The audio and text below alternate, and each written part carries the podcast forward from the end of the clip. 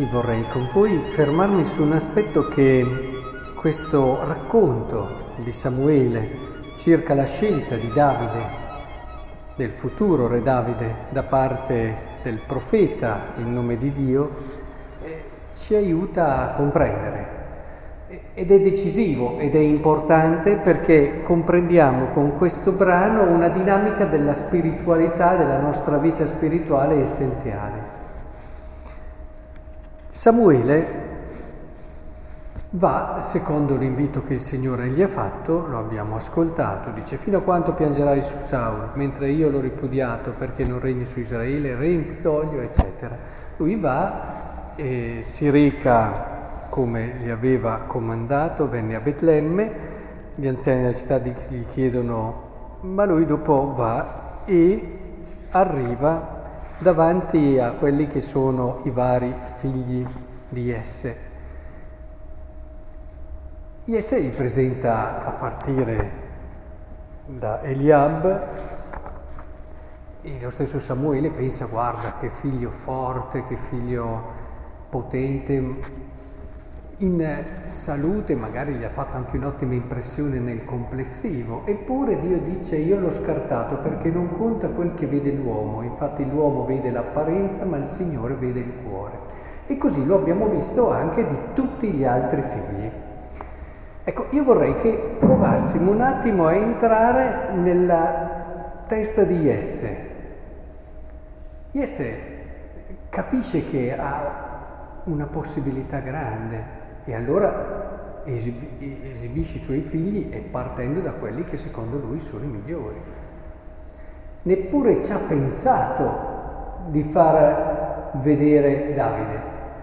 E solo quando Samuele gli ha detto ma sono tutti qui i giovani, gli essere risposto rimarrebbe ancora il più piccolo, che ora sta a pascolare il gregge. Neppure ci aveva pensato.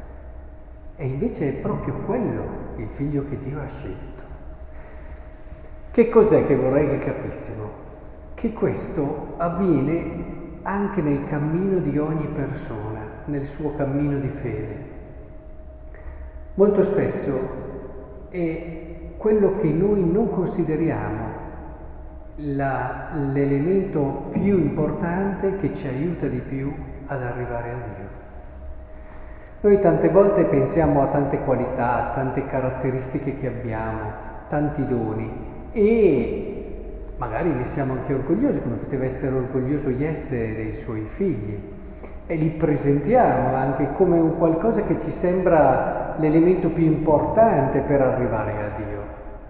E invece molto spesso, e, se, e sono certo che se andassimo ad interrogare tanti santi, ci confermerebbero che ciò che li ha di più a Dio era ciò che all'inizio non consideravano come importante, non consideravano a volte neppure come virtù. Dio ha un suo modo di guardare. Ricordate che questo problema è stato un po' anche di Paolo, questo grandissimo santo, questa colonna del cristianesimo, che aveva quella che lui definiva una spina nella carne, un qualcosa che lo faceva soffrire, che lo, lui probabilmente riteneva, anche perché ha chiesto a Dio di togliergliela, un qualcosa di negativo. Di... E invece Dio gli ha detto, no, guarda che è proprio di lì che io, che io parto. È proprio questa la cosa non, a cui non puoi rinunciare perché ti aiuterà ad entrare nella giusta prospettiva. Allora vorrei davvero, oggi guardando a Dio, che va a scegliere proprio colui che Jesse non si sarebbe mai aspettato, e neppure Samuele a quanto pare, che lasciassimo che Dio sorprenda anche noi. E già un po' ci fa vedere questa chiave. Impariamo a considerare quello che siamo, non a partire dalla mentalità del mondo quindi le qualità, le virtù, le cose che ci distinguono dagli altri, non sono queste le cose che ci faranno diventare santi. Invece lasciamo che Dio ci mostri le cose a cui Lui dà più valore e dà più importanza.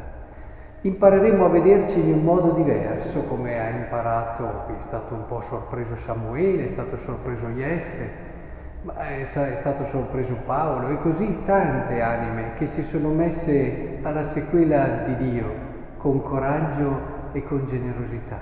Lasciate che proprio lì, dove noi pensavamo di avere il nostro punto debole, il nostro limite invalicabile, proprio lì Dio ci sta aspettando. È proprio lì che Dio vuole ripartire perché noi possiamo camminare secondo Lui, perché ricordiamocelo sempre, che noi siamo facili a confonderci su questo. Quando pensiamo a un santo non dobbiamo pensare a un superuomo, anche una certa agiografia eh, ci, ci induce in questo errore quando si esaltano dei santi quelle che sono state le cose straordinarie che hanno fatto quasi fossero superuomini. Certamente questo c'è anche stato, anche perché quando si va a verificare l'eroicità delle virtù per il primo passo della, dell'essere venerabile, però alla base di tutto, l'anima di tutto, il centro di tutto per cui sono riusciti poi a fare queste cose non è stato lo sforzo umano, l'essere super uomini, ma è stato piuttosto l'essersi messi nella prospettiva giusta, lasciando entrare Dio totalmente nella loro vita. E molto spesso questo avviene proprio là dove noi non ce lo saremmo aspettato.